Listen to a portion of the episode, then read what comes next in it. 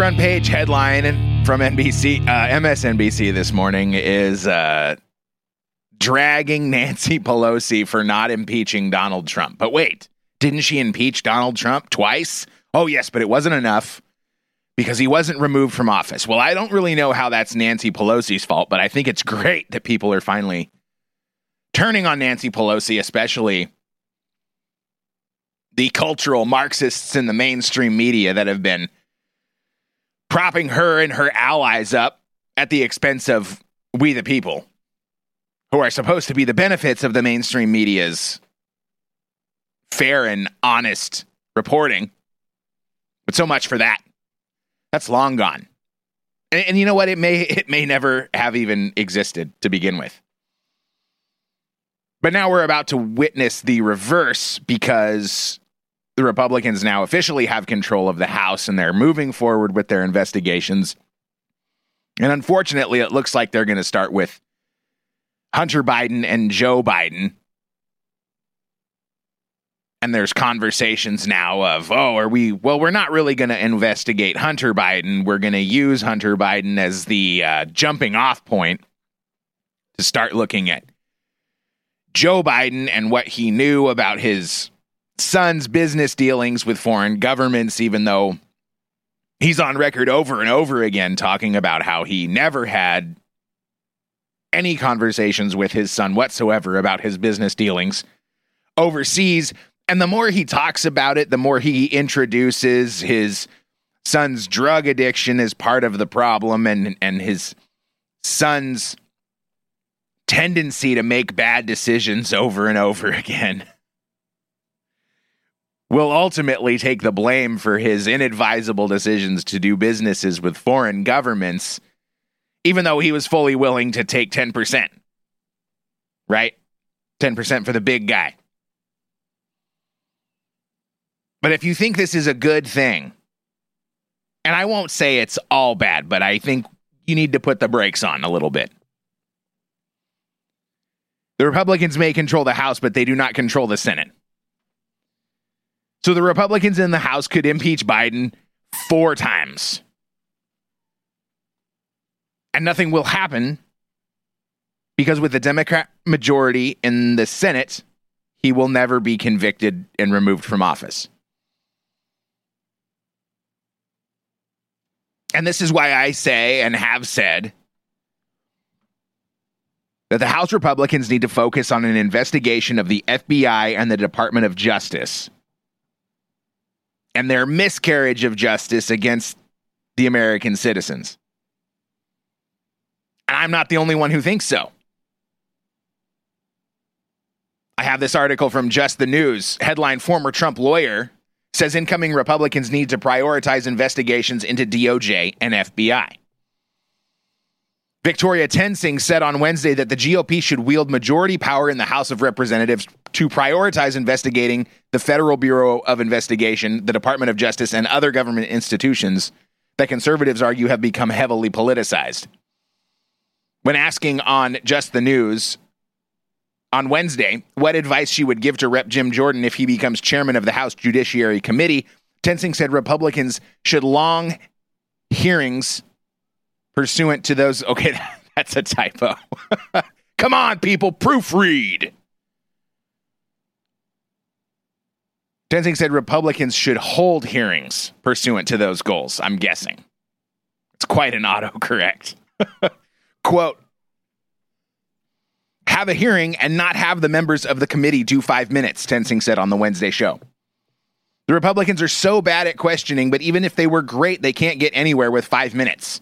And they also can't get anywhere if people like Chris Wray refuse to answer the questions. You don't get any continuity, she added. You've got to have questioning for a long period of time to really build up what the issue was about. She's talking about having a trial. And that is where the article oddly ends. Goodness gracious. Come on, maybe maybe I need to refresh. Nope, that's it. Three paragraphs. No, that's regrettable. So, my prediction The House will investigate Hunter Biden, impeach him. Nothing will happen because the Democrats control the Senate. But certain foreign influences will be discovered, unearthed. And then China's role in the devastation of our country through these Biden administration policies will ratchet up war tensions between the United States and China because it looks really like nothing's going to happen with Russia. A lot of posturing, a lot of threats. And I think in the end it will turn out to just be global global positioning. Russia doesn't want NATO states on its border. So, by Obama establishing regime change in Ukraine in 2014 through funded feminist protests, it created an atmosphere to NATO for NATO to involve itself in Ukraine, potentially make Ukraine a NATO state, even though there were treaties between Russia and NATO after the fall of the Soviet Union that said NATO will not push itself closer to Russian borders. And now that commitment has been violated. There's also another branch of the story that introduces the element of these biolabs that existed in Ukraine. And yes, they did. It's not a conspiracy theory, it's not Russian disinformation. Tom Fitton of Judicial Watch reported this information that he obtained through FOIA requests, Freedom of Information. And even though they were heavily redacted, he may be suing for more information. But he did receive enough information to confirm that there were many biolabs that existed in Ukraine that have been operated by United States entities for the last 20 years at least. And they were working with pathogens and anthrax and all kinds of things that no one would want going on on the border of their country. I mean, China's on the other side of the world. And they managed to get their pathogenic mishaps all the way over here into this country and across the world. Deliberately or on purpose, it doesn't really matter. Not anymore. And with the corruption and establishment control of the media, we will never know anyway the free flow of information almost doesn't exist anymore. And that's why everyone's been demonizing Elon Musk since he took control of Twitter. But it's not really Elon Musk that is being demonized, it's free speech that's being demonized. And Elon Musk is just the scapegoat.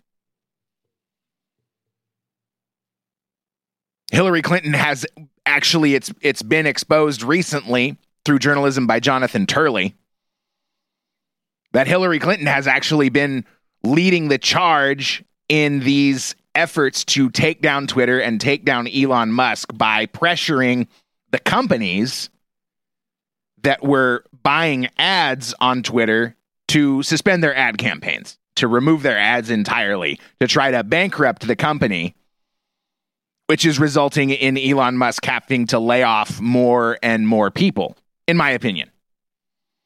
He's not coming out and saying that, but he is making statements like, you better be hardcore willing to work long hours, or here's three months severance and there's the door.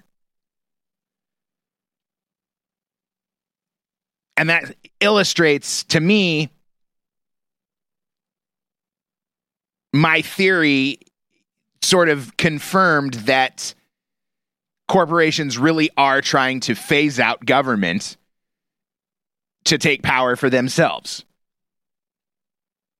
Have you heard about the kind of work environment that exists at these big tech companies, it's insane. It's no wonder that they always operate at a loss. It sounds like a lot of these places are resorts. I don't know for sure. I only know what's being reported. But they have free lunch, free gyms, free childcare, safe spaces, nap rooms. And lawyers are now getting involved for people with, quote, disabilities who can't physically come into work. They have to they have to work remotely. And now you see where this is going. All these people have to do is appeal to the corruption of the healthcare industry to get a note that says they can't come to work, and then the lawyers can turn around and sue Elon Musk. Say, see, this person can't come to work because they have to bring their dog with them everywhere. And you're a big meanie and won't let them bring their dog in. That's justice for you. And this is why the FBI should not be focusing on Hunter Biden. They should be focusing on the Justice Department, the Injustice Department. But I find it pretty disturbing that these corporations that should only in reality care about the bottom line and about increasing profits and about doing the creating the maximum amount of production with the minimum amount of investment. I mean, that's the way business is supposed to work, right? That's why you feel squeezed at your place of employment. People won't come to work. Ah, oh, you're doing the job of two people, right? I mean, that's honestly how corporations want to operate their businesses. They don't want to pay you 25 bucks an hour. They want to pay you 12 bucks an hour. But no one will do that job for 12 bucks an hour. So they agree. Okay, we'll pay you 25 bucks an hour. And then suddenly people start dropping. And you find yourself doing the work of three people and going, wait a minute. I'm still only making 25 bucks an hour. You fired these other two guys who were making 25 bucks an hour. And now I'm doing $75 an hour worth of work for $25 an hour. So, what were these corporations doing?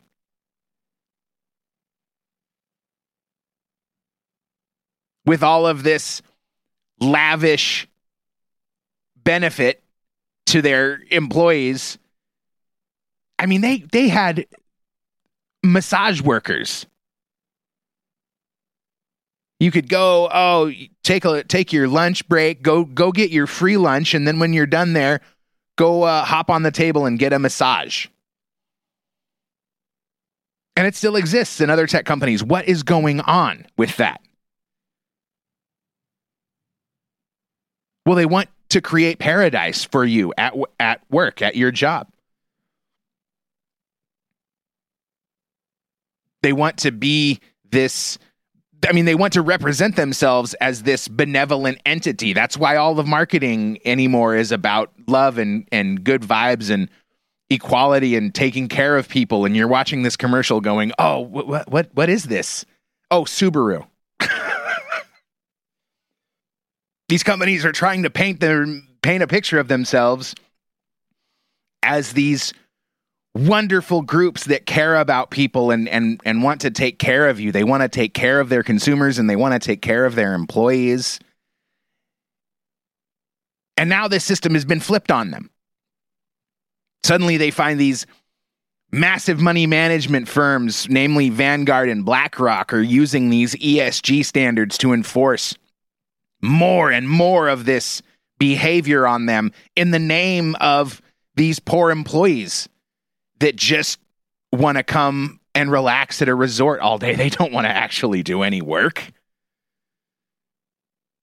And the next step is taking place. A, a, story came out a couple of months ago. Maybe you missed it.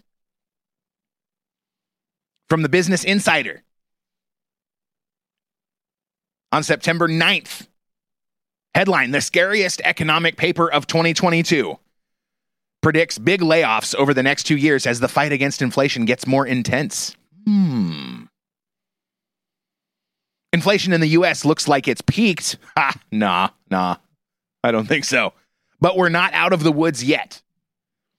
The fight to bring down surging price growth could mean a rough two years for job seekers, a hard pivot from the power they've enjoyed during the Great Resignation. That's according to a new paper from the Brookings Institution. Oh, we've talked about the Brookings Institution, scumbag think tank, which predicts that a high unemployment rate will be necessary to combat inflation. Inflation is typically inversely tied to unemployment. The rule goes when unemployment drops, inflation rises, and when unemployment is high, inflation goes down. Currently, the Federal Reserve predicts the national unemployment rate will reach 4.1% in 2024. But the Brookings team argues that the Fed will need to push it, quote, far higher in order to bring inflation down to its 2% target, which it wanted for the end of 2024. We find that this unemployment path returns inflation to near the Fed's target only under optimistic assumptions, the researchers write in the paper. Under less benign assumptions about these factors, the inflation rate remains well above target unless unemployment rises by more than the Fed projects. Because of this outlook, Jason Furman, former chair of the White House Council of Economic Advisors under President Obama, called this, quote, the scariest economic paper of 2022. He wrote in an op ed for the Wall Street Journal this week that based on Brookings' findings, the Fed will need to be aggressive about raising rates even if unemployment continues to rise. Running his own calculations, Furman says that the U.S. would need an average unemployment rate of about 6.5% in 2023 and 2024 to hit its 2% inflation rate target. In August, the unemployment rate was about 3.7%, according to the Bureau of Labor Statistics. And depending on the labor market, he said, or other factors related to the supply, the outlook could be more painful. Among, among a few suggestions for the Fed, Furman says it would lower its expectations for the economy, such as aiming for a 3% inflation rate over a 2% one. While fighting inflation should be the central bank's only focus today, at some point the Fed should reassess the meaning of a victory in that struggle, he said. Furman's 6.5% projection is based on the assumption that, in addition to the Fed's aggressive fight against inflation, the labor market will also cool slightly on its own with job openings falling to two thirds their number from before the pandemic. He also assumes that inflation expectations will revert to where they were pre COVID and that the price of gas will continue to fall. What that 6.5% means is that next year and a half will feature many layoffs, in addition to continued price hikes and expensive borrowing. So I want to know I mean, the, the article continues, but I think I'm done. I don't, you're not meant to take this seriously. When Donald Trump was president, the rate of inflation was uh, less than 2%, below the target that, that they're trying to get to now. And the unemployment rate was what, 3%? 3.5%? But inflation now is so high because of all the printing of money that the Fed has done that now they have to take drastic measures. Now you have to be laid off from your job because the economy is still too hot, and that's somehow a bad thing. People have lots of money. They're spending lots of money. Everybody's got, getting rich. Oh, wait, wait, wait. We can't have that. So is that why Elon Musk bought Twitter? Is this Elon Musk revealing himself as the globalist tool that I feared he was? Because he's he's laid off what has he laid off like 10,000 people now? Didn't it start off at 7,000 and now another 3,000 are are resigning today because they say he's got to come to work? Facebook's laying off people too. CNN is laying off people too. Did they create these paradise places of employment to attract all all of these employees so that when this inevitably happened they could stop the inflation by laying off thousands of of people and jacking the unemployment rate up to 7%, which is about where it was at during the Obama, the Obama administration. I mean, we made it through that just fine. Or did we? How long has this plan been in the works? How long were they preparing for this global pandemic, coupled with the Chinese propaganda campaign to shut everything down and cripple global economies and create a disaster for us and our kids moving into the future? How long? Hey, thanks for hanging out. We made it. Welcome to Friday. Hey, please share the show. Leave me a nice rate and review. And have a great weekend. I'll be back. Goodbye.